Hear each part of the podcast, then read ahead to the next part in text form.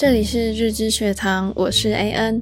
今年我在电台有一个自己的节目，是讨论青少年梦想的企划。这个过程，我认识很多还是学生的朋友们，听到了各式各样的梦想故事。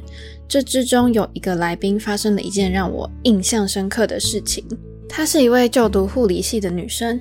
一开始我理所当然的想说，她未来会是想要当护理师。结果在跟她联络后，得知她想要做时尚艺术相关的工作。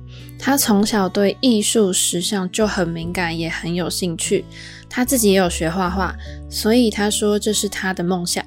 我觉得这很棒，因为她明确的知道自己喜欢什么。但是在最后，我跟她说。你在护理这方面已经是专业的人士，如果全部都放掉，好像很可惜。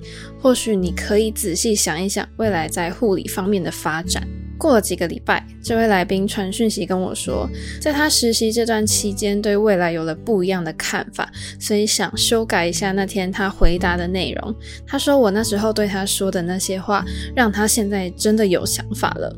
他想在未来成为斜杠的人，他想成为一位精神科护理师，但同时也会继续做他喜欢的艺术时尚，因为他本来就不讨厌护理的工作，那为何他不规划一个不用舍弃护理，也可以同时兼顾兴趣的方法？其实有时候我们并不完全清楚自己的想法。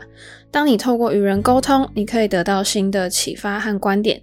有很多人在学生时期，就像我的这位来宾，在和别人谈话的过程中，进而去思考、整理自己想要做什么。目标是人生前进的动力。如果没有了目标，最终可能一事无成。如果不想将就过日子，就必须要清楚地规划出人生目标。一旦目标确立，就可以勇敢去追求梦想。希望对你们有帮助。我们下回见，拜拜。